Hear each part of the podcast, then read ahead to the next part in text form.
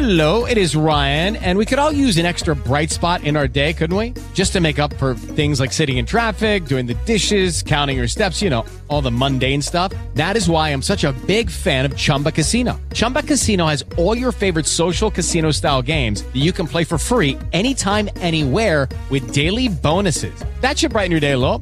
Actually, a lot. So sign up now at chumba casino dot com. That's chumba casino dot com. No purchase necessary. V G W Group. Void where prohibited by law. See terms and conditions. eighteen plus.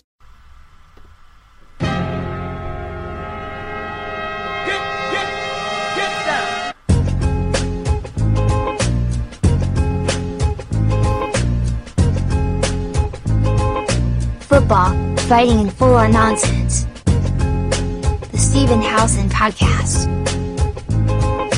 Made in Manchester.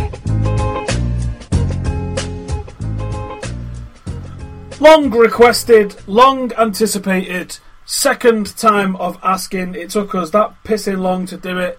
We did do one in London about, uh, it was just after the end of the season actually, I think.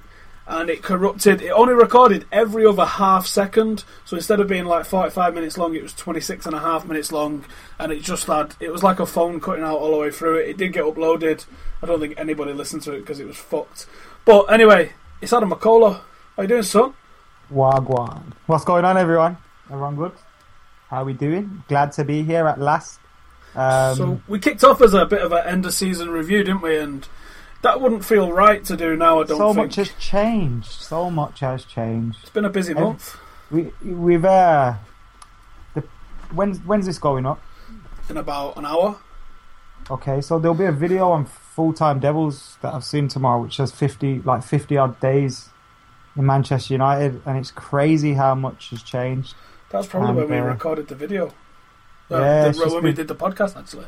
Just been up and down, up and down, but um, it's mainly been up now. So looking forward to it. It's it's got an excitement feeling, but I'm kind of um, what should I say? A bit weary as well. But um, if this goes to plan, it will be beautiful and it will be amazing, and we will boil a lot of piss on the way. Well, that is our favourite thing to do. It's going to be a hell of a season, regardless of what happens, I think. I was thinking of doing a video, uh, somewhat along the lines of things that you could expect to happen this season.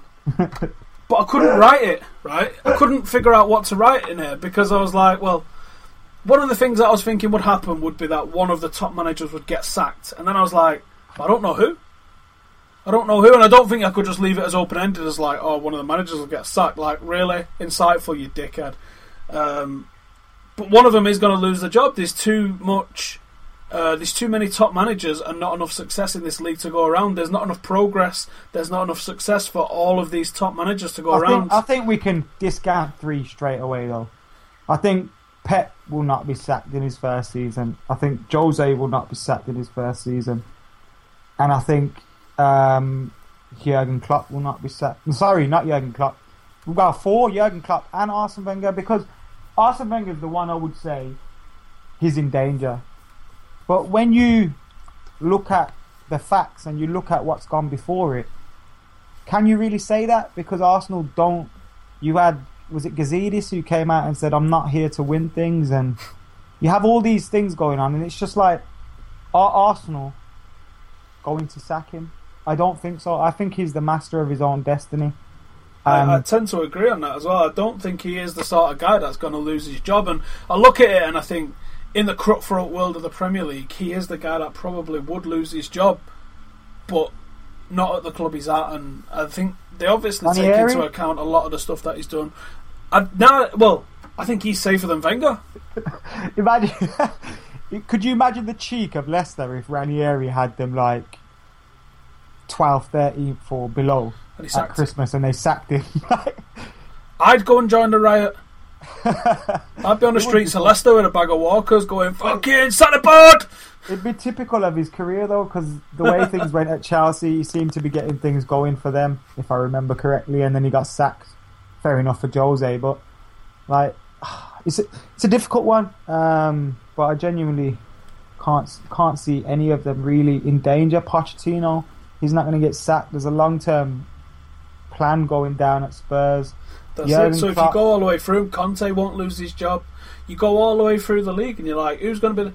If I was like a bookies now and I'm thinking, right, who do I want to make a nice juicy odds on so people enticed into it, and who do I actually think is going to be the guy that gets sacked first? You know what? We shouldn't be asking these questions while we have the internet at our fingertips. Let's have a look. What about Ronald Koeman? No chance. Ever. No, They've got him now, right? Yeah, but he's the first appointment, so he's not no going to sack him. No one knows what well, he owns. Well, no, true. He could, not, he could easily. he could easily be a guy that's like, no... Give him sixteen days and f- fire him off. I mean, yeah, then that's the unknown quantity, isn't it? So, um, maybe look at that at the table. To be fair, sack race, uh, Premier League, twenty seventeen. Let's have a look. Who do you reckon's the favourite? There must have been one that maybe narrowly missed out on relegation last season. That's still in the shit, but I can't think of anybody. Alan Pardew. I don't know. Remember, he was. They were doing really well. They all just tipped. And in a game towards the season. Allardyce is his favourite. Oh no, that's that's it. That's Allardyce in England, my dad. Did you see the video around? Where he's an old one, but he's like, all this type stuff, bollocks. Why am I not surprised? There is a Mike Bassett of football management. I love Big Sam. Um, I, would, I, would ha- I would hate him as, as to be, obviously, I'm not suggesting I would love him at Manchester United for anyone. Absolutely. I still blame for one Steve Knight. Um, but, yeah, Sam Allardyce, just a proper... I'm just, yeah. just trying to read it. You know what I read earlier? That um, when was Mourinho appointed? July the first officially.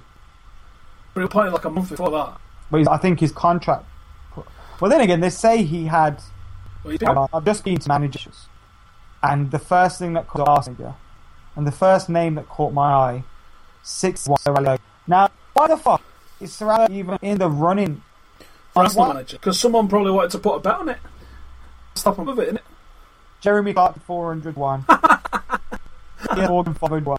Nosaurus is more likely to be Arsenal manager than Piers Morgan. No way. Um, P- Nosaurus is more likely to be Arsenal manager than it was Leicester Tilly. That's last year, innit? Alright, can't call for that. Um, very no. I've been on Paddy Power of God. Oh no, that's permanent manager. So we're going to have to go out on our own on this one. So, um... They they they really kicked for a good season, didn't they? And who who's done one like? Which football Ryan Giggs managed next? Salford City to one. There's no way he's going down to Salford. No way. Why would you do that? Barcelona and Real Madrid are hundred to one, six to one for Liverpool, fifty to one for City, which is ridiculous. Nottingham Forest forty to one. What do you make of um, Thierry Henry leaving Arsenal today? Well, I only saw a tweet from B B C which said he was asked to choose between punditry and... No, because obviously there's... Wenger's got history with letting Vieira go as well. And they all move on to Clever. And we'll get them talking to each other. It's an interesting one that's going down at Arsenal. Like, with that power with Wenger has at that club is crazy. Um, it is, I can, but you also think I can that see Fergie why they're all that level of power as well at United. But Fergie was successful. And this there's... Is very true. That's very there's, true. There's, there's, with Sir Alex Ferguson, like, there's a lot of Manchester United fans that even now think he's a bastard. Um, a lot of man, match-going fans dislike Sir Alex Ferguson, but they would never have called for his head because he was successful. I remember that time around. I remember being at a game against Blackburn. Was it oh five or oh six? two thousand five. We lost two one. There was two, a one. lot of people calling for his head. And yeah, yeah, we lost two one. Mort Gamps Pedersen grabbed two, I think it was. And I remember being in... It was when I had a membership, so I was all over the gaff. And I was in uh, just by the dugouts and stuff, and people were booing him. And I remember I got into an argument with a guy, like... Because I was probably... I was just like, no, nah, you can't sack Fergie, you're stupid, like... And we just got into an argument. And it, I imagine that's what it's like at Arsenal every single season. Oh, can you imagine? Can, well, if you've watched more than thirty-five seconds of Arsenal Fan T V, you're going to know exactly what the Arsenal fan base is like. I mean, to be fair, the United fan base isn't getting off this scot-free.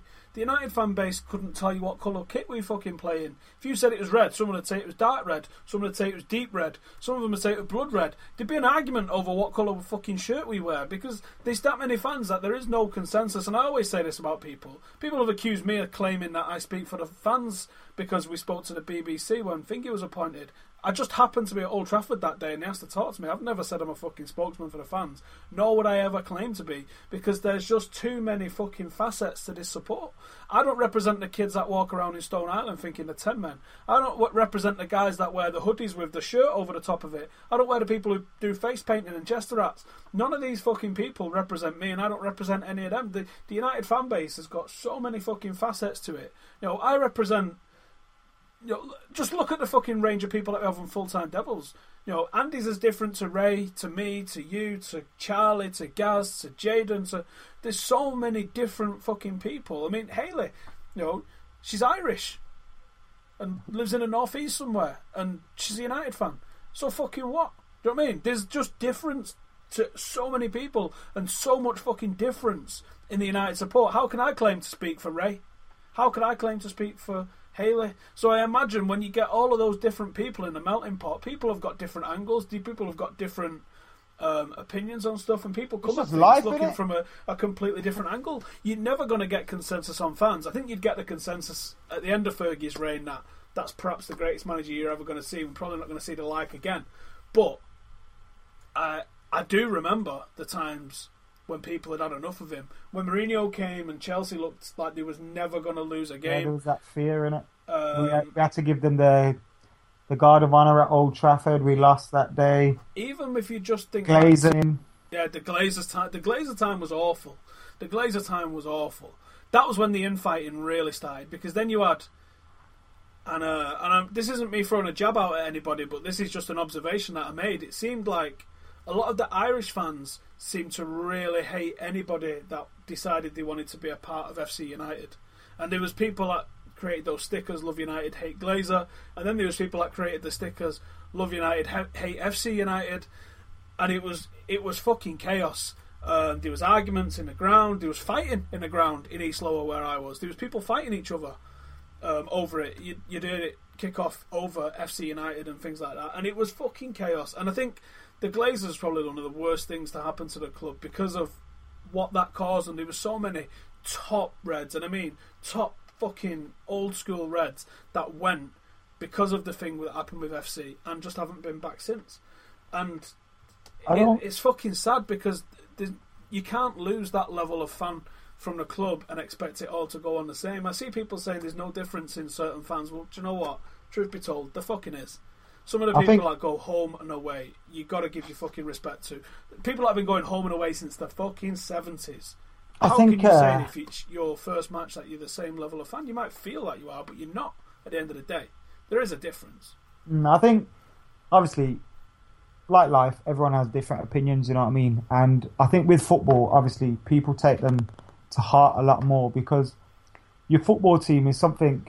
Well, I think in England more so anyway... Well. Actually, no, that's wrong.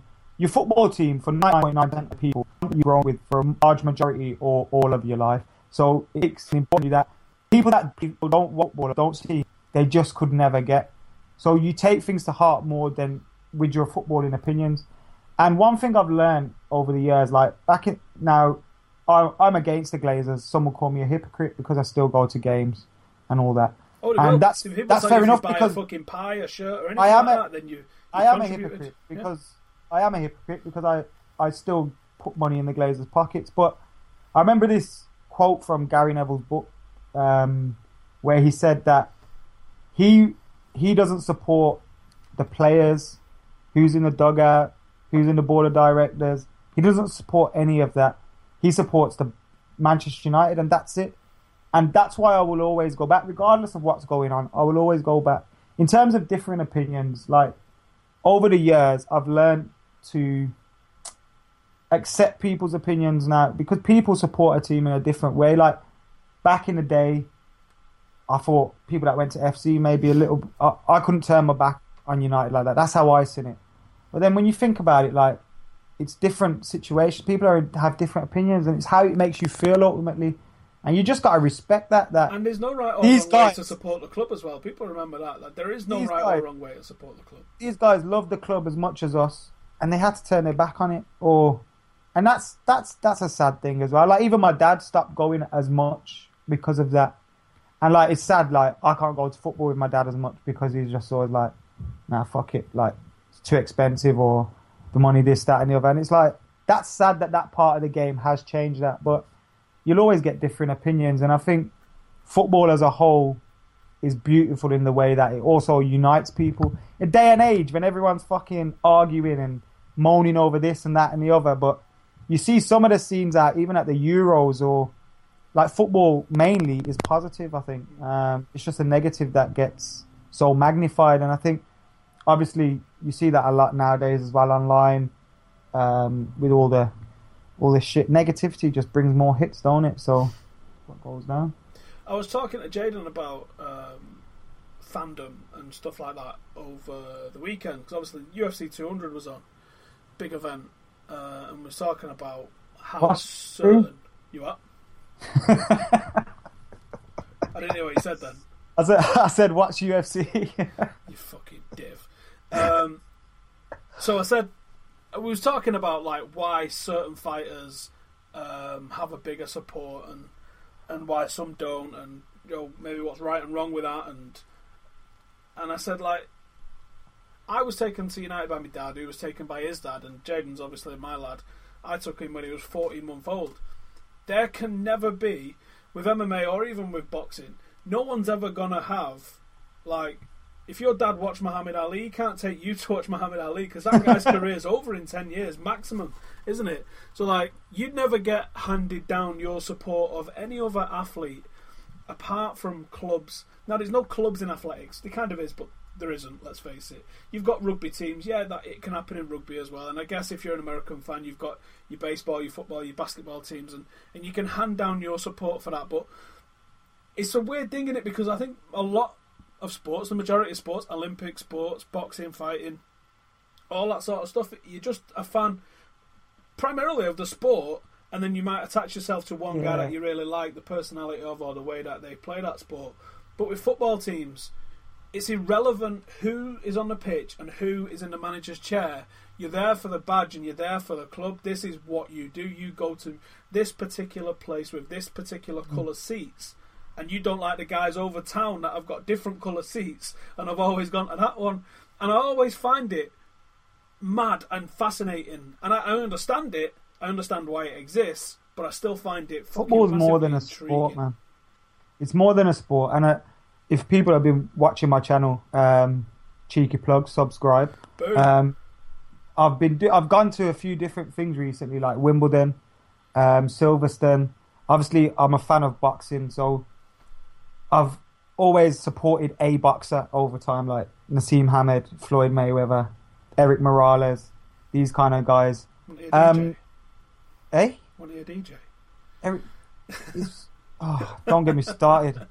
He only had three of the greatest fights of all time with and, um, D J. People with that, they with like, now one of the boxers, and we all together supporting him. It's it is like football.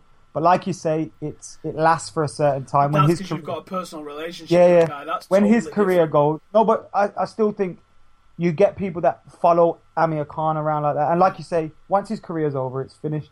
At F one, it was very weird. Like, people just support Lewis Hamilton. Wimbledon, you go. People are there more for, like you say, for the sport. When I went to watch the tennis, people were in there, probably didn't know too much about the guys that were playing. They were just fascinated by the sport. And I think football is so tribal, tribalistic. Some people go to football. Um, I remember some some guy on the internet got ripped for saying, uh, who are these guys that go football just to get pissed and all that? And it was like, I was thinking, are you stupid? That's Did most like, of them? Like, most, like, everybody, like, he clearly hasn't been to a well, game. It's a, like, it's a social thing, isn't it? It's as much as yeah, a, it's, a social thing and, and um, what's the word I'm looking for? It's a... Uh... It's a religion, man. It's a thing you do with your mates. It's a that's well, that's, that's social, isn't it? I mean, get pissed, but it's a religion, and I think it's much more than a sport. Some people that go couldn't probably don't know the rules inside out, or you know don't pay attention to the tactical sides of it. That's why you get I, a lot. I guarantee there's tons of people who go get twisted, get chiseled off their head. Don't give a flying fuck who we sign in this transfer window, because they're not interested in that. They're not interested in how we perform generally. I've, I've been to some... I, I go and watch a, a fair chunk, obviously, in and around United, of non-league football. And I think that people are literally there because that's what they do. They just go, rather than just going and sitting in a pub with what six mates, they just go to fucking Hyde, or they go to Droylsden, or they go to Glossop, or they go to one of them teams who are fucking turd, who've got no hope whatsoever of making the Football League, let alone the Champions League. But they're not arsed because this is just what they enjoy doing. And I don't think they sit around make videos about, are we going to sign a new striker this year? I don't think they care. I think they literally just go because they see the same old faces and they get fucking twisted with them. And occasionally, they might get a day out at Wembley or something like that. And I think that's fucking brilliant. And who's to say that they're right and we're wrong, or we're wrong and they're right? There's no, there's nobody, is yeah, there? It was like when I went to, when I was at the F one, I was scared to get into a conversation with a proper F one nut in case in case I looked like stupid. But at football, you can hold a conversation with anybody, you know what I mean? Like, well, anybody. Well. But um, and I think what we're trying to say here is, it's pretty aimless, isn't it, at the moment? But what I think what we're trying to say is, football's just great. Football is amazing. No, it's, it's not and... aimless whatsoever. It's, it's discussing what's going on. It's a fucking major facet of our lives. And I was going to say, in the middle of all that lot, how many times um, do you see people just coming and then experiencing a United that aren't a fan? And I was thinking, you probably don't see it a lot. And then that kind of leads me sort of onto what I'm going to be doing. Hopefully, it's not been finalised yet, but hopefully going to be doing this Club ninety-two thing, and we're going to try and do it in a really fast time as well. Uh, I'm not going to give you the specifics, but we're, we're going to try and do it well under a season. And I'm literally going to be a tourist at those, aren't I? I'm going to, I'm going to be going to Oxford, and I'm going to be going to Middlesbrough and Newcastle when they're not playing United, which is going to be a different experience for me. I'm not going to have any dog in the fight whatsoever. It's just going to be, it's going to be strange turning up at these random grounds in the middle of nowhere. Do you do you watch football, like, you know, when football's on the telly, not like Euro two thousand sixteen, I mean, like, you're switching through the channels and Fleetwood Town versus Accrington's on. Do you watch it? Yeah. But yeah. Do, do, um, you, do you find yourself, like, fully immersed in it? Not to the same level. I'll be browsing Twitter and stuff like that, but I'll watch it. I like watching it from a tactical perspective. I like to see if there's any kids that I think look mint in there. Uh, it's the same reason why I occasionally go and watch a non-league game. It's the same reason why I go and watch, like, I watch the under sixteens and stuff at United. That's more, that's different. I'm more in, interested in that from a selfish point of view, that I want, you know, another fucking wonder kid to be coming through, and I want to know about him before anyone else does. Um, but I think when I'm watching, you know, I went to uh, Droylsden got quite far in the F A Cup a couple of years ago, and they ended up playing Chesterfield, and Chesterfield had a couple of lads that I knew in the team, which was mad as fuck because they're both from Droylsden. I thought that was bizarre. Um, and and I, I went. Me and my dad went. We went to Droylsden like on a fucking Wednesday night. I think they ended up going out on penalties or some shit like that. I can't remember now.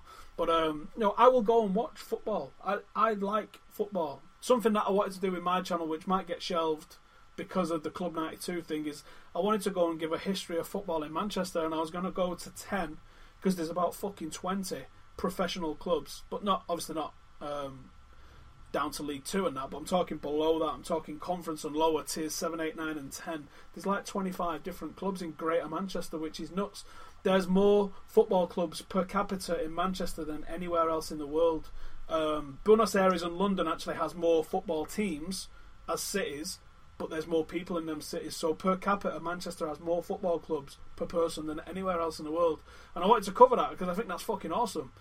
Uh, and I also think there's, there's arguably too many fucking teams for them all to be successful, because there just isn't enough fans to go around. When you've got United and City on your doorstep, how are Stockport going to do well? How are Droylsden going to progress? How are this guy and this guy and this guy and this guy going to do well? Joe, there's, there's just too many fucking mm. teams. And them teams are all competing for players. Them teams are all competing for grants and resources at the lower levels as well. And like the East Manchester Junior Football League, which Jadon plays in, is a phenomenally well-run football league. Like, all of the matches are played on grass. Um, there's as many scouts as there is parents at every single fucking match, because this this is the hotbed of football in this country, and it's Manchester, and it's fucking brilliant to be a fan of football in Manchester at this moment. And I think with what's going on at the two biggest clubs in the city, United and United Reserves obviously, um, but obviously, you know, what's going on over the road with the Blue Camp, they're doing big things. And like we've said a few times, whether or not it's the right decision to get Pep Guardiola in, you know, on the back of what has he ever proved he can do with a team like this, in their heads, I can understand the reasoning that they think this guy's the best coach in the world. Um, and I think with what we've pe- done, I think with what we've done, and I think with the transfers that we're trying to make happen, we're trying to show we're a big fucking deal. We're not going to be considered the, the the capital of football, like somewhere like Milan could argue, uh, until we're both competing for the Champions League week in, uh, year in, year out. And that's not we're not there yet. We're not far off, the both of us. They was obviously semi-finalists last season. We're fucked since Fergie's gone, but no, prior to that, we was quarter-finalists and semi-finalists every single year. We'll get back there under Pe- uh, under Jose, even slip a tongue. So I think it's going to get there. At the moment, no no city has more football watched than anywhere else uh, than, than Manchester, and that's because of what they get and, and what we get in terms of attendance. If you look at the other big attendances around the world, you've got Barcelona and Espanyol in Barcelona, aren't you? Most of that's Barca. Doesn't add up on as an aggregate to more than what Manchester gets between United and City. Madrid and Atletico doesn't add up as a, as an average to more than United and City does. Milan, Inter are pretty fucked at the moment. They don't add up to as much. So, in terms of attendance, Manchester's the number one place for football in the world. We need to be more successful in Europe, and as much as it kills me, City need to be. Oh, do you know what? They can just be hovering around semi-finalists. That'll fucking do for me. Um, but the, the players that they're bringing, the manager that they've got, the players that we're trying to sign, the manager that we've now got, it's fucking great time to be a football fan in Manchester. And I'm I'm probably going to miss a lot of it early part of the season while I try and do this fucking record. But I, I think it, I'm in, I'm really excited to see the difference of going on a regular basis to Oldham and Hartlepool and you know mm. places like that, Burton, places with two men and a dog. I, and I, the reason I asked that question about like football was because now I would have obviously I think my love for football started with Manchester United, and I don't think if I had been taken to a game and at like four or five years old I would have loved football as much. And it's it's crazy, like I'm not I'm not I'm not like that, where if there's a game on and the game's shit, I won't watch it. Like, I'm, I don't watch every game of football. Um, I watch big games of football um, that I know the quality is going to be high in, but I don't watch every game of football. Just go back and, to, to what you just said. You don't. Um, you don't. I, you I basically I love Manchester United more than I love the game of football. I think I'd agree yeah. with you on that. Do you get what I'm saying? Like, I would never have been so immersed in football if it wasn't for Manchester United. And I think because of my love for Manchester United, from there, I've grown to love football and learn more about it and be intrigued by things. But I think that just being there is a big thing for me. But yeah, I, fo- football for me started with Manchester United, and I'm not the same where I could go and watch every game of football. Like I, I like going and getting the different experiences, that, and I think that's... That's the only difference. Experience is like I want to go to an Ajax game to be in there with their fans when they're singing their Bob Marley songs and all that. I want to do that. I want to go to a Dortmund game, be in the Yellow Wall. I want to experience these things because they're amazing things to experience and part of football. But when I'm saying, like, I can't, that's, you know what I mean? Well, that, you just nailed what you're just saying there with you want to experience those different things. I want to experience all those as well. But I also want to go and experience the lower level in England. I think I think England's got a fucking brilliant structure of football in this country, and I want to I want to experience the whole... Talking about the structure of football, of an important thing for me um, growing up, I think this time in football, like in recent years, we've been talking about a Rooney rule. Yeah. Now this is going way off tangent for all. Like, I think the Rooney rule is a bit of bollocks, to be fair. And I think the Rooney rule um, because obviously in recent times in England and Europe, um, in the eighties you started to see more black players coming through. So it's obviously a natural progression will mean those players become managers, coaches, et cetera. Mm-hmm. So then we'll have more of those guys represented.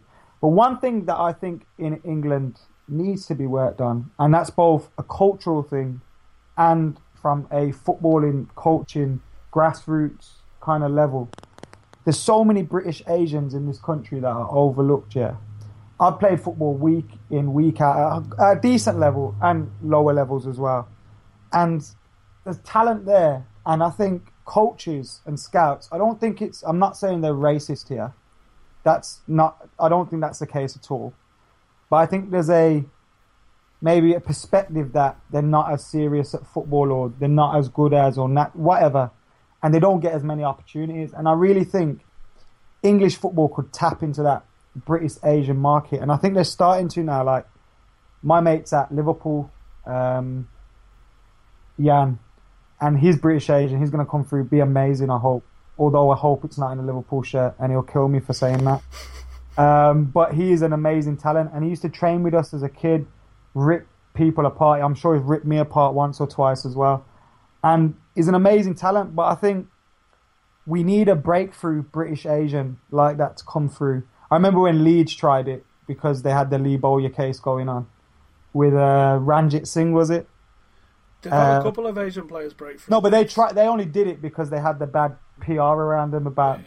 Bowyer kicking the shit out of some kid because he was Asian or something. And then you had um, you had uh, Michael Chopra at Newcastle. Never really had a chance. No, well, sorry, wasn't really good enough. And then I think you need a breakthrough player, and then people will start standing up and taking rec- recognition at it, because there's a lot of talent around. And I think when people say England don't have footballing ability and don't have footballing talent, it's absolutely bollocks. And I mean that from every kind of level. I see, I've seen youngsters that can play football.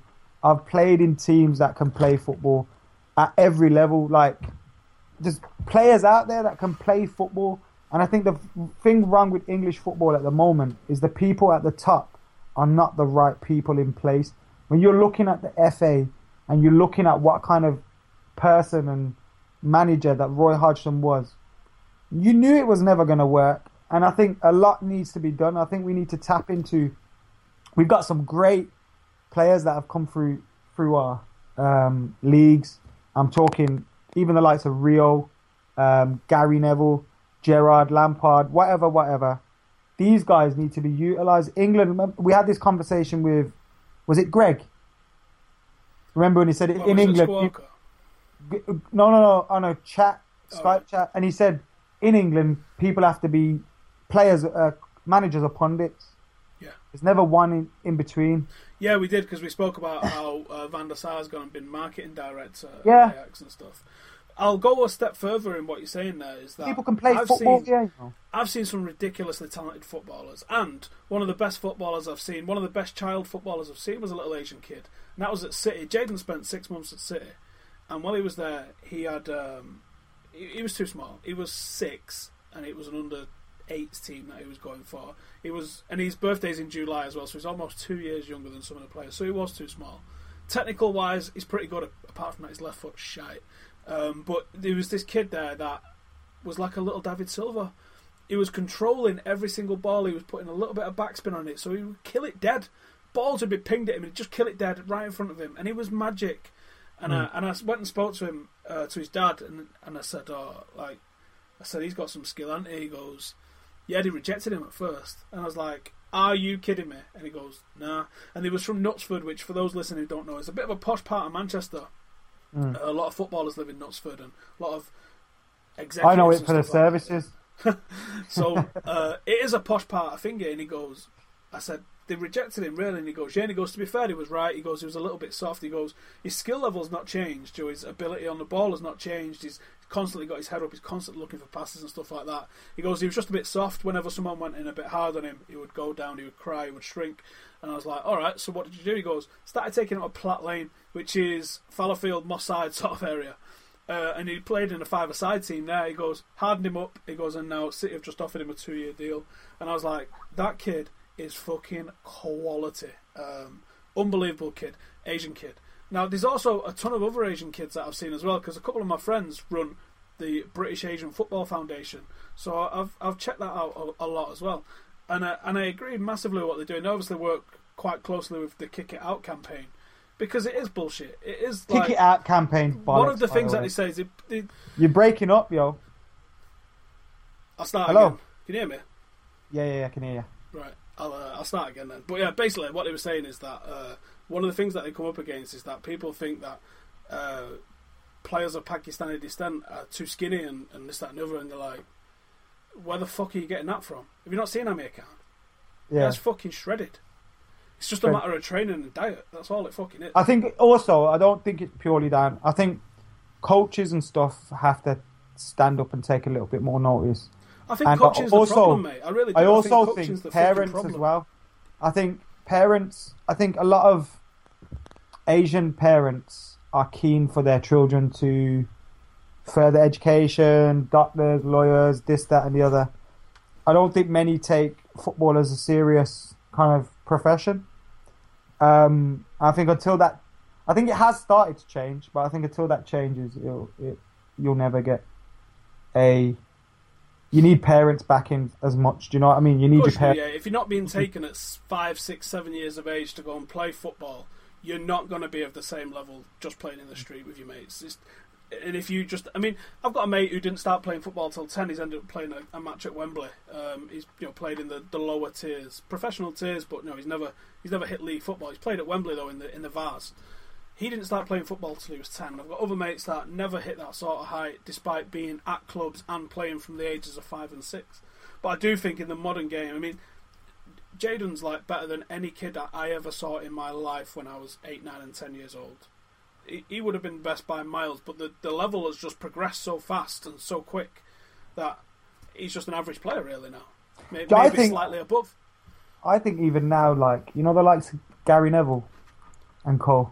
Yeah, I don't think they. Lot, I, I don't think they'd have made it through at this. At, I've at said this. this a lot, right? And I said, and I got wrecked for saying it because I said something like, um, "The class of ninety-two lads, would, they've got they've got talent, clear. The class of ninety-two lads wouldn't have come through in this team. The the players in our academy now are technically better than they were, right? And people are like, "You're a fucking idiot." Like, no, I'm not saying that they're going to have better careers. I'm not saying that they're going to go and do better things for their country. I'm just saying that I think the level of footballer has increased. I think if you go and put Adnan Januzaj in the in the nineteen sixties, he's going to be the best player in the world, maybe. No, he's going to be up there at least. Anyway, that, I've told you, I think. Um, full, uh, M U T V played the uh, the nineteen sixty-eight European Cup final. I think I've told you this, haven't I? I don't know. And, I, and I've never seen it in full. I've seen all the highlights, and you know, I could tell you exactly what happens with all of the goals.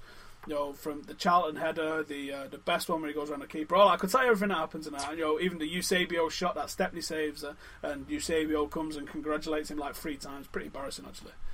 Mm. Um, but I'd never watched the full ninety minutes of it. So M U T V, I think it was on the anniversary, so it's like two months ago. Played the whole match, and I phoned my dad about fifty minutes through and George Best was shit, mate. He was like, what? I said, I'm watching ninety minutes here. George Best is fucking shit. And he goes, what are you talking about? And I was like, I'm just watching ninety minutes here, right? He's just passed it out for a throw-in with no pressure on him whatsoever. Just like, what are you fucking doing? uh, he, he lost the ball four or five times. And do you remember when Giggs just used to put his hands on his hips and like, like I'm not fucking yeah. chasing it. Doing that, and I'm like, I'm going mad at the telly here watching George Best. Obviously he's not shit before everyone starts going fucking nuts on that, but that's what I was thinking. I was like, the level here, obviously the highlights that you see of George Best, phenomenal, and he would have done fantastic in any era, but the, the pace of the game, I reckon they didn't run ten mile in those days in midfield, or you know, the fullbacks in them days. I fucking couldn't. The so much of the game, fucked. Well, the pitches were fucked for one, but so much of the game was done at walking pace. Like, it's, it's a different game I of football. I get what you're saying. The levels different, different game of football. Coaching levels are different. Everything. Everything's different. Everything's Footballers different. Are full-time. They've got scientists. Yeah, they've got nutritionists. Fitter, they've stronger, got this. They've got that. It's um, such a different game, bro. I was blown away. So if you get a chance, go and watch the full ninety minutes. I always think, you know, you Bobby think. Charlton, Sir Bobby Charlton and all these, like, he was obviously, of his era, one of the greatest, potentially the greatest to ever play for Man United. And, like, football has changed so much now that when footballers like him retired back then, it's to work. Yeah. And you've got people, like, that aren't worth to Pardew's boots, that when they retire or when they get ditched by a top club at twenty-three, twenty-four, they're made for life. And it's it just shows you how much football has changed. Football has evolved so much. The money involved is ridiculous at the minute. It's like, that not only means the players are paid more, they've got so much more around them that they are allowed to fulfill their potential. Like the, the same the way pressure is say, also on them too much, yeah, a lot more the, now as well. But the, the, the same way we say though, like, uh, can you imagine if George Best had the coaching that these players have now? Yeah, the mental support Not, and everything. Like, he might have like, been talking to counsellors and all sorts of stuff. He might like have with, got over his it's demons. Like with, it's like with Paul Gascoigne, yeah. Yeah. I feel so, obviously he's, he's an ill man. It's not nice to see what's going on around him. And I'm not using this as a point scoring, ha-ha, we're better than you kind of thing. Before anyone says that, it's sad to see how he is because he's one of England's most natural talents ever. But when Man- when Sir Alex Ferguson took over Manchester United, he sensed a change in football.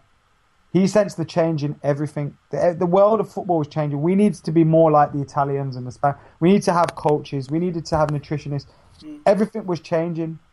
And Paul Gascoigne stayed in London, went to Tottenham, who were probably still, at that point, five to ten years behind Manchester United. Still had that drinking culture, all this bollocks around them.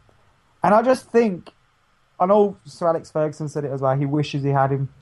But had he made that move here, the coaching would have been different. The the team around him, everything, things may not have gone how they were, but um, just one of those things, isn't it? Different players, like if they get the coaching, they can make it. Um, it also might have gone exactly the same way because he might have got best friends with him because the drinking culture didn't get smashed that early. If you listen to him, like Keno talks about how him and Eric, you know, they wasn't there till ninety-two and ninety-three. So Keno says about how him and Eric used to go on daytime drinking sessions with Robbo. When did when did Gaza join Tottenham? Was it eighty-nine? It was the ninety-one World uh, uh, ninety-one F A Cup. So oh yeah, I'm thinking too early then. So what I just said was bollocks. but, but I still um, think I still think. I know what you mean. There's, there's certain protections that Sir Alex afforded some players because not all, because you know, arguably. Did we know about Keith Gillespie's at the time? Don't know. Don't know if that only appeared once he left Manchester United or if that was revel- relevant at United, but we protected him. You don't know. You only know that we protected Giggs, but we didn't really protect Beckham. So was when we protected Giggs, was that Fergie had a word with him and Giggs went, yeah, all right, and just killed it, so we didn't really need to protect him. And when he had a word with Beckham, like, look, you're in the fucking, you're on the front of the paper, not the back of the paper. No, but I think Beckham wanted that, though. He did, but, and he was... He was protected and he could and he couldn't cope with it. I think it's evident when you look at his career. It didn't affect him. I don't think he went out drinking. I don't think he did anything that would have uh, affected his career like that. But there was a circus around Beckham, which can't be denied. I'll tell you a player that I wish was at United when uh, Fergie was. Peter Beardsley. Well, didn't he sign for like a day and then... No, he was. He left. I think it was Ron Atkinson who told him. He was before Fergie though, but... But he was at the club for like, I'm sure it's he was like at the day. club for like a season or something. Or nah, I'm sure it was a day. Just gonna have a Google while we're on here. Yo, he was quality at Liverpool. At Newcastle, I think. I he remember uh, there, Andy yeah. Cole said to us that is the bit he. This was after his. Remember when we interviewed him? Well, you Jadon was there. You weren't there. Um, Dig. Yeah, he played zero games for us. I know he played zero games, but he was at the club. So was he not in the youth team, right? No, no, it was, it was like his fourth club or something. No, he was a pro. He'd been a pro for four years before this. He played over one hundred games for Carlisle before this. Andy Cole, anyway. He played with Cantona, he played with Giggs, he played with Scholes. He said Beardsley's the best he's ever played with. Oh, he played one game, played in the League Cup against Bournemouth, and then went, what the fuck? He signed... Who, who sold him? Ron Atkinson. He was that Cole, yeah, Ron Atkinson. I can't work out what the fuck happened here. Basically, did it happen? Yeah, one game, madness. Because his dad wanted him to be a doctor. Fucking hell. And I'll tell you one player that I wish signed for Man United. Um, actually, actually, this is a good thing. I just did a video as well. You know this futsal thing that's come out today with Giggsy? Yeah. What would your five of players? That you've not, not any ex-players that you've seen, so any ex-players of your era. I'll tell you my five that I did on my video. It was Schmeichel, Rio, Ronaldinho, Scholes, and R nine. Hmm. R nine's a definite up front. Scholes is a definite behind him because of... Uh, I went to um, Mick Clegg's lab in Ashton, right? He's got, it's called the lab. It's a strength and conditioning facility. and he's got like a little square area, and uh, I can't remember what it is. It was all about peripheral vision and shit like that anyway, and he's like, basically, no one can touch Scholes on this. And then he's also got this thing with a three D T V, you have to put the glasses on, and you have to track like sixteen balls. They go up, down, left, right, backwards and forwards, so they, they move in three dimensions, and you stand in front of them, and then you have to say like where... You have to give them left to right what order that they're supposed to be in. So if they start off at one to eight, then they, they go to like three, two, one, eight, nine, whatever. Um, and he's like, Scholes was perfect on it. He goes, he literally is the benchmark for it. He what goes, a bleep test, basically. No, no, it's not a bleep test. Like, you stand there in front of a three D T V and you put the three D goggles on, and there's like a box on the T V, and there's eight balls in this box, right? And then the balls start bouncing around in the box, and because it's three D, they go backwards, forwards, left, right, and up and down. So they move in three dimensions, and they change places. And you're supposed to be able to track all eight balls at once. And then when the video stops, you're supposed to give him the order that the balls are now in. And I was, I got one out of fucking eight, I think. And he's like, yeah, Paul Scholes would be perfect on this. And you're like, that's why he's such good vision on the ball. And you're like, that's fucking crazy. And he said Jisung Park was the only one that came close to him with this, because uh, Mick was United's strength and conditioning coach for ten years. I think he left in two thousand nine. Um, really interesting bloke as well, actually. Really fucking top bloke to listen to. Knows his shit. Um, and he's got... Uh, his, his lab's fucking quality, anyway. Um, but yeah, he said Scholes' vision, unparalleled. So I think in futsal, when it was tight, and from what I've heard of the likes of Rio and Giggs here, when they play two-touch and stuff like that, Scholes is the man. So, in a futsal game, obviously R nine, you've got to have a Brazilian in there. Scholes is in there. I think Rio might be too big, you know, for a defender in futsal. Nah, he's a footballer, man. Yeah, he is on the ball, but I think you got to deal with a bit more agility. I'm trying to think of a, a more agile defender. And nah, I'm thinking Rio. It's probably a fullback, I think. Roberto Carlos. I don't think he was that agile. He was a beast going forward. I'm going to say Maldini. Maldini. And then I need another midfielder, I think, don't I? So and what you got so far? R nine, Scholes, R nine, Scholes, Maldini. Maldini. Who's your goalie? I think Schmeichel's too big as well. I think the, I think you need a quicker goalkeeper. Schmeichel's too big. He just fucking starred the goal yeah, out. Yeah, that's it, mate. It's, it's, too, it's too fast, this game, for him. It's a he can't come out and clatter no fucker either. So I it's think not an eleven-a-side goal. You've got to think what made Schmeichel great, and it was his fucking aerial ability. It was his, you know, stopping crosses as well as his shot stopping and stuff. I think you I'm need an out-and-out shot stop keeper here. So that's what I'm thinking of. I'm telling you, that man start in front on his knees, arms out in front of a five-a-side goal. Oh yeah, pretty much fills it. But yeah. Futsal goals are square, aren't they? Remember, they're quite tall. They're more square than rectangle. They're not like five-a-side nets, where they're long and low. All right, I thought it was that in goals. No, they're like a square. Or more well, I've of a fucked square up my whole video, haven't I? Yeah, boy. Um, I'm trying to think of an agile goalkeeper here. De Gea. He's not expert. Uh, it's too obvious. G G um, Buffon. I'm trying to think of like George Campos or someone, just someone like a proper crank. Casillas in his time was fantastic at that. He was. He I was. remember like When re- I remember one game we played against them, and it was like every shot hit him. It wasn't like he had made saves, but then when you watched it back, like he was like, oh man. There were times when Casillas used to make about six saves at once, like the ball, and he'd just be all over the place. And you're thinking, what are you, what are you on? He was badly treated by Real Madrid as well. Yeah, the way that that ended, that was kind of ridiculous. That I hope that's why De Gea never went. Apart from the fax machine. Well, it was clearly the fax machine. uh, I'm stuck. I'm stuck on who to go for here, you know. It's because you're trying to be a hipster. I am. That's what I do, mate. I'm going to say Barthez because he was good with his feet. Bosh. Oh, Bar- I fucking love Barthez. I was not saying so he was happy. A cracking keeper, but in my in a futsal team, I'm going to want a guy that can come out with a ball a little bit and be a sweeper keeper, and I, I'm not a fan of Neuer. So you know, I need another midfielder, and... Yeah, go on. We got Barthez, we got Maldini, Maldini Scholes, Scholes. R nine. You're missing one player that should be in every football team ever. Zidane? Nope. Oh, Ronaldinho. Yeah, I know, but you've got him, so I don't want to go with him. I don't want to just go with... I know you've got R nine, but I don't want to go with the entire same team. Obviously, he's famous for his futsal. I'm going to get Falcao in there. Not him. The original, the proper Falcao. Do you do, you do realise the Falcao that... Yeah, we, yeah, he's playing we, in this futsal. He's thing. playing in this futsal stuff. Yeah, yeah. So Falcao, there you go, bosh. So I'm having Falcao, Scholes, Maldini, Barthez and R nine. I'll fuck your team, son. Rumour has it, me and Steve would still have Falcao at Manchester United. Confirmed. I'll find a spot for him. Might be on the bench, but I'll find a spot for him.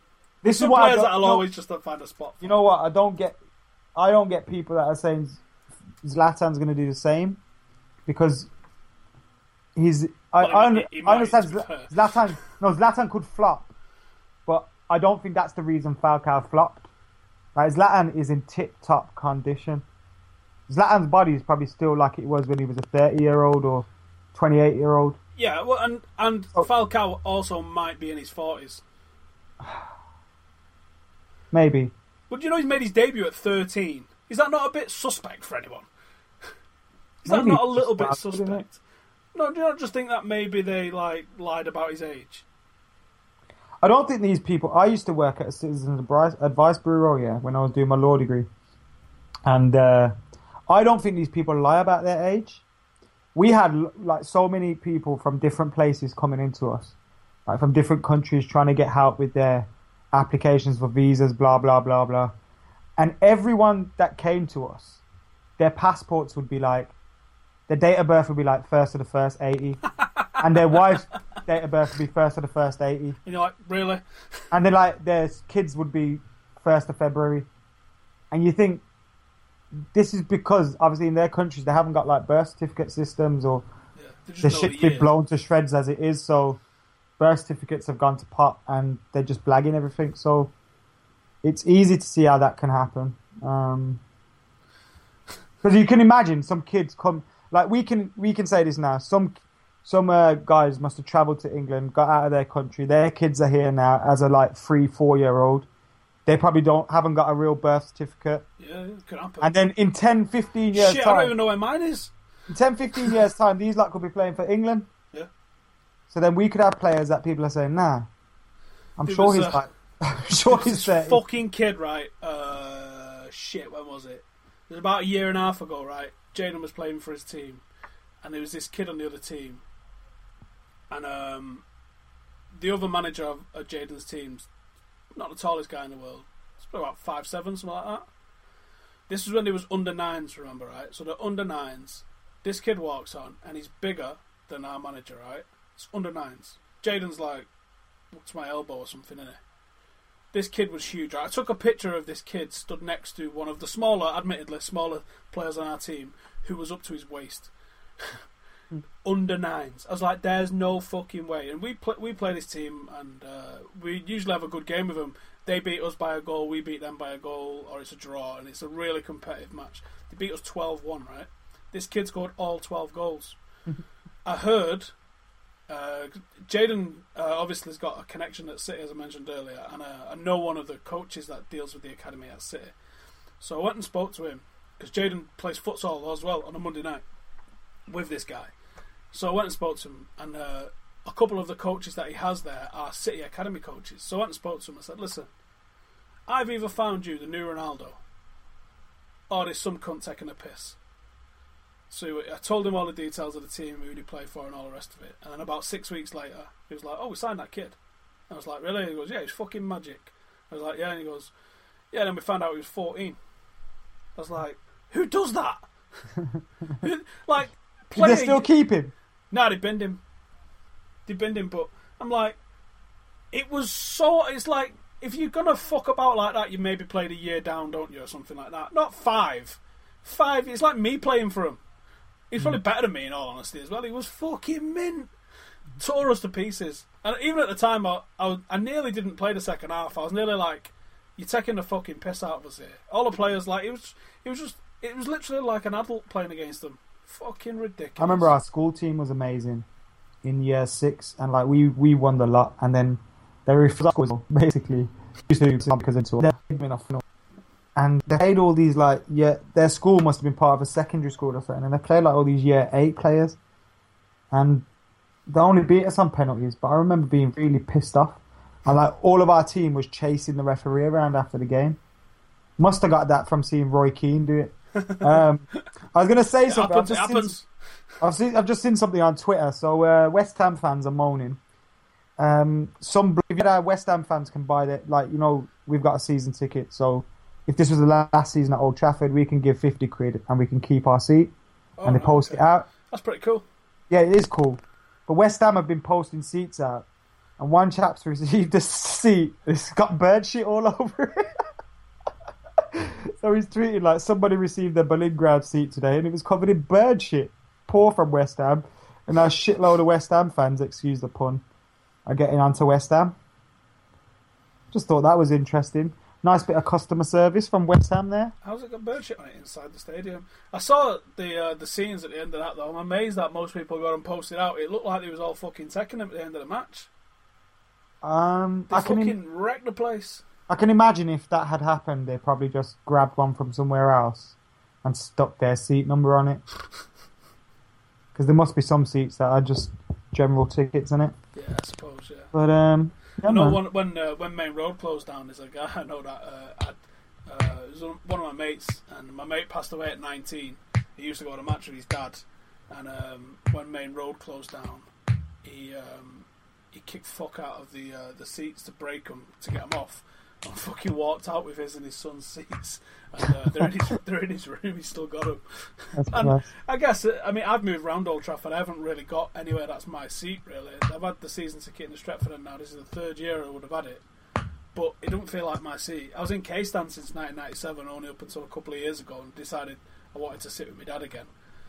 You know, when you're a teenager in the early twenties, you're like, I don't want to sit with my fucking dad, but now I do. You miss that when you miss, I think like. Oh, there's stages, isn't there? There's stages where your dad takes you. There's stages yeah. where you want your independence. You're like, I don't want to fucking sit with my dad. I want to yeah. get drunk and be a balloon and that. And then there's the stage I'm at now where I'm like, I like it when it's me, my dad and Jade, and I think it's quality. Yeah, it's, um, I went for, uh, like, because my dad took me. So luckily I didn't have to pay, didn't have to do anything, didn't have to drive. So up until I was like seventeen, sixteen, seventeen, my dad was taking me, got a job. And then I used to go on the supporters coach myself. And like every game, and my dad would be like, "What the fuck?" And then, um, and then we went again, and then I got my season ticket in the Stretty.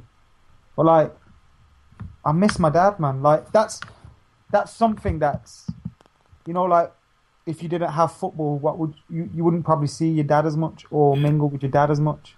Yeah, definitely. That's why football is amazing as well. Like just having that bond over football. I think it's nice. I, I, think I don't see you. I wouldn't have known you if it wasn't football. I wouldn't have known a lot of my friends if it wasn't for football. Um, so it, it is very good. Both playing, like some of my friends that I see today, best man at his wedding, I know him from playing football with him. Like it's crazy, man. Football's sick. But um, let's hope it's as good for United this season. I've got a funny feeling it's going to be a mad one. And I'm not predicting anything, but... Ranieri, you better keep it glistening. Should we do a quick one on the season coming up? Oh, how are you feeling on the Pogba situation? Do you think we're going to snag him, or do you think he's going to end up signing? By the way, I got going like about five, yeah. Sound. So there's obviously only two ways this is going to go, I think, at the moment. Madrid have pulled out of the race. There's nobody else in for him. He's either going to sign a new deal at Juventus or he's going to come to United. What makes me think it can happen is the talk that Raiola's going to get twenty to twenty-five million if he does. Mm. That makes me think he'd be like, yeah, I, I was about this. Like, he's, he catches me as the kind of guy that wouldn't mind twenty-five million. Like, mm. I can... Juventus is supposedly only offering him about one hundred thirty bag. And United can potentially triple that.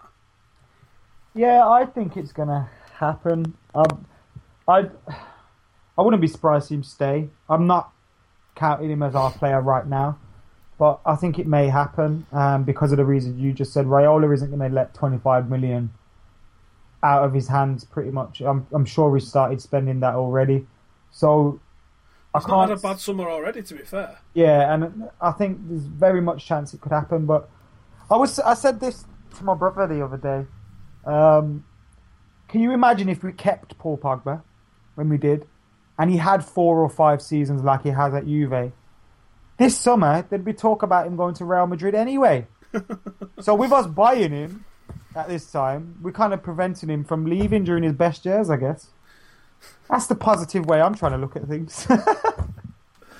But I wouldn't be surprised if it doesn't happen because we've seen it before. But what I like this time around is I get the feeling that Jose Mourinho's like, okay, you've got until, for example, seventeenth of July. If you haven't sorted it, we're going to go elsewhere. Yeah, we're going to target that's the, that's the best way to, to do these things. I think the speed the past, of the transfers that have happened, the way they've happened and the speed that they've happened tells me that we've not just rocked up on the first of July, which is what it felt like under Moyes and Louis. Like, it felt like they just walked into the office and was like, right, shall we get to work? Whereas it seems like Jose was out there scouting people. Uh, obviously, he was at Dortmund games, photographed at Dortmund games. We don't know how many other matches he's been to and not been photographed. Or Are you trying to say you knew he had the job in January, Steve? Yeah, because I did. Look, you know, yeah, that's we did say that at the time, didn't we, when the rumours were floating about that. If it is true, then it's a good thing that he's got that he doesn't come in. Yeah, like I said, mate, the fucking word on the street from Christmas was that Jose Mourinho had been tapped up and had agreed to it. That was the word on the street from fucking January the tenth, something like that. And I think if you watch any of my videos from the time, I was saying shit along the lines of, well, I think Jose's probably going to come in in the start of summer. Right, obvious, didn't it? It did.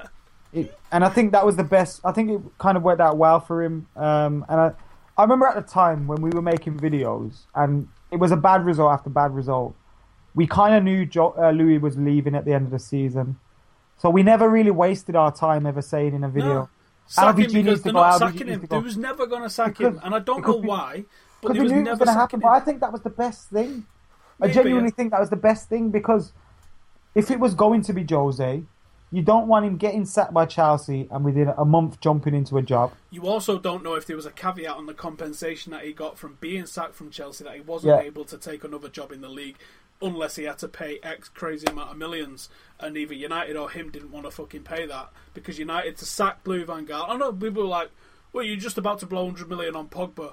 Well, that's the market value of a player. This is different. If you sack uh, Louis van Gaal midway through a season, there might be more penalties than if you sack him at the end of a season. And if, you, if you've got to sack him at a higher fee, because obviously there's more of his uh, time left to go in his contract, if you sack him halfway through his contract, that's going to cost you X amount of million. And then there might be the penalties to pay to Chelsea on top of that, the wages to pay to Chelsea on top of that for appointing one of their guys in the season that he's just been sacked from United. And you're not allowing him a pre-season and the chance of a transfer window to fix any of that shit. So you can understand. And there's the, the only argument that you can say that you could have sacked Van Gaal earlier was that maybe a longer run-up we might have got in the Champions League. We finished level on points with City. And our form actually in the second half of the season was pretty fucking good. There was only a couple of results that you look at and go, well, we might have improved that. But not many, in all honesty. Mm. And I think it was obvious that, like you say, we probably the club were probably, from experience with Moyes, the club were just waiting for top four to be impossible. Yeah. And that wasn't impossible until Bournemouth on the last day of the season. So it all made sense. And I think we're bearing the fruits of having waited for Jose Mourinho now because, as he said, he's come in, he's evaluated what he needed. He thought he needed four players. He got them signed up. The three most difficult ones he got... Well, sorry, the three easiest ones he's got signed up. Mm. And the difficult one is giving it time. What sort of message do you think it sends that Man United in the Europa League, if we manage to pull Pogba off, sends? Sends the same messages as what when we did with Di Maria, I think. Um, that we... I, I don't think United need to send messages about... Let's be honest I here. think we do. I, think I don't do. know. I think, I think. Well, look at the amount of comments football. we got on our videos. People saying we're an ex-great club and shit like that. I mean, that's the, hilarious from a club that was never a great club. On on the football pitch, we have to prove it. But I mean, in terms of commercially and the money and things like that, that's never going to. Manchester United are in a position now where it's n- never going to change as much to affect us in terms of how much we can spend on a player, just because we missed out on fifty million pounds Champions League money, do you know what I mean? It's not I don't about think... the spending the money, I don't think, is the message that yeah, we're sending. Yeah, it's making an impact, yeah, on the pitch. It's who rather. we can bring in, I think. Uh, it's because when who's, you look at the likes of who's Liverpool... Who's available in the world? Who Liverpool is, like, can't do this. Yeah, look at who's the players available? Like, you're looking at the very top players, right? And the top players in the world are probably them three at Barcelona, Ronaldo, Bale, Lewandowski, Muller, right? That's probably it, innit? And then... I think Pogba, Griezmann probably in that ballpark as well. None of the first lot are probably for sale. Um, Pogba is, potentially. Juventus are playing hardball over him, but he, out of all of them players that just listed, he's probably the only one that you can get. So going out and proving that you can still get him, and it isn't him going to Barcelona or Madrid yet, which is, you know, potentially still very fucking easily could do. I think it sends a fucking quality message. And I think that's the sort of message that United should have been spend- sending the last ten fucking years. Mate, everyone that's saying one hundred million's too much. Um, firstly... No, man, look at how much Bale firstly, went for, and he's done Bale more went than Bale for eighty-five million pounds, yeah. And six years ago, was it? That was five yeah, years so... And also... No, it wasn't that long ago. It's not in the Glazers' pocket, so happy days. Also, it's not going to bankrupt the club. We can afford this. Why do you think the club have been going out and getting all these commercial deals left, right and centre? It's so we can do this. And also, how fucking good does it feel to make Real Madrid go, whoa, no, I can't I, afford that. Whoa, Man United are offering that much? Fuck me. I'm going to take a seat back at this table because I don't want to get entered into that bidding. That is so beautiful. The club that have messed us around for all this amount of times and teased Ronaldo and took Beckham and... Well, Beckham probably would have always left anyway. Um, but... The only one that they took away from us was Ronaldo. The rest yeah. of them we sold on our terms. They fucked us around with De Gea. De Gea would have gone on, on their terms, obviously. But, I mean, I don't know if that was fucking genius or not from Woodward. Fucking about with a fax machine. I don't know whether it's genius or his regular stupidity that done it. But probably way, the I'm glad. And if we manage to pull Paul Pogba in, then we, I can guarantee we've got two world-class players and a couple of potential world-class players. And that's the sort of position that we need to be. But we need to follow that up with some success on the pitch, and then we need to follow it up next year with maybe addressing the other midfield role. And can we get someone like a Cruz out of Madrid? Can you imagine a midfield off? Let me just water your mouth with this one, right? Because I think Schneiderlin's going to have a good season under Mourinho this year. I think he'll be the linchpin of the team. I'd if you've that. got a midfield with Schneiderlin at the base of the triangle, and then in the other two slots, if you had Cruz and Pogba, are you fucking kidding me? Name me a better midfield in the world than that. And then the forward three looks decent. You know, maybe you've got to look at uh, bringing in someone to play up front. Uh, you've got Fosu-Mensah that can come in. You've you've got a lot of fucking potential in and around the place. And uh, Fosu got a new agent today, didn't he? I haven't seen that actually. Gareth Bale's agent. I hope he's not going to start fucking uh... around. He's a player that I see in Madrid one day, unfortunately. He's a player, though, that I see. When when Jose saw him in training for the first time, he thought, yes, that's my guy. Like, he's... I think Jose will see him and think, that's the youngster that both... A, if I use, it will appease these guys that want me to play academy players. Exactly. And B... And he's no risk. And B, he's exactly in the mould of the player that I like. Mm, there is so no risk, because he's I, fucking I, mint. Yeah, I like... I don't think... Yeah, man, he just needs to fucking play Fosu. It's the year of Fosu. Are you, you're going Saturday, aren't you, to Wigan? Yes, and I can't wait. Uh, Pete Bolton texted me some fixtures for the rest of the season. I've seen them, yeah, for the for the under twenty-ones. They got Salford, haven't they? Yeah, we got Salford... Where is it? nineteenth of July, Blackpool at the Aon Training Centre, but it's strictly behind closed doors. That sounds like a challenge. Um, twenty-second of July, we've got Altrincham at J Davison. Uh, twenty-second of July, Salford away. There'll probably be a few heads go to that, I reckon. You coming up for that one? Probably not. uh, and then the thirtieth, we've got Port Vale at Vale Park. Uh, I'll probably go to both of those. What was the date? twenty-sixth of July. Salford. Two, two weeks. Two weeks today. On a Tuesday. Yeah. Hmm. So, yeah, I'm obviously not going on Saturday. You and, you and Gaz are going, aren't you? And my brother now. Tickets? Oh, did you say uh, Jadinho won that one to some? For Saturday? Yeah, there's ticket. You can phone up and book your ticket. Uh, no, not for this Saturday, I don't think. Uh, he's going away with his mum, I reckon, I think. Oh, I thought you... Yeah, because... No, um, Charity Shield I need a spare for. for oh, you can... you can uh, members can apply, so I assume if season tickets phone up, they can buy. Uh, Uh, no, I need one for him for the Charity Shield. My dad's already booked yeah. a train. Fucking well done. Members it. can apply for Community Shield, so I'm guessing if you phone them up and you got a season ticket, you can buy. Uh, alright. We're I'll just having a random conversation at the end of your podcast. Yeah. Hey, mate, don't worry about it. I'll uh, I'll speak to you off offline about that. We'll, I'll ring up, use the uh, the other ticket number that we've got. You know the one. Um, what was I going to fucking say? Oh, yeah, so I'm not there Saturday because I'm going to watch Bellator in London um, with Ben. So we're having a fucking boys' night out in London on Saturday night because of that, which should be good fun. Um, got a five-star hotel for one hundred sixty-eight quid. I'm fucking happy with that. It's better than that one we stayed in last time I was in London, lads. Oh, fuck me. We and do you know what? We it's nine pounds to hold the window open. It's eleven pounds cheaper than the one we stayed in. Yeah, I had to put a bin in the window to open the window. What the fuck was that all about? Single bed. That might be the worst hotel I've stayed in ever. You even obviously, stag do's, even you obviously weren't do's. There with us when we went to Midtjylland last year, and we stayed in a prison. At least it was secure. Right, anyway, that'll fucking do. Go give Adam a follow on Twitter. I'm sure you're already... You know, I forgot to say we're going to win the league. That's a bit giddy. I honestly don't know. I don't know. I think Chelsea will challenge. I think we'll challenge. I think Shitty will challenge. I think... Uh, uh, I don't know. You know Arsenal, uh, Arsenal won't fucking do nothing. We're going to boil won't. so much Arsenal piss. I can't wait. Oh, anyway, thank you to Mister McCullough for joining me.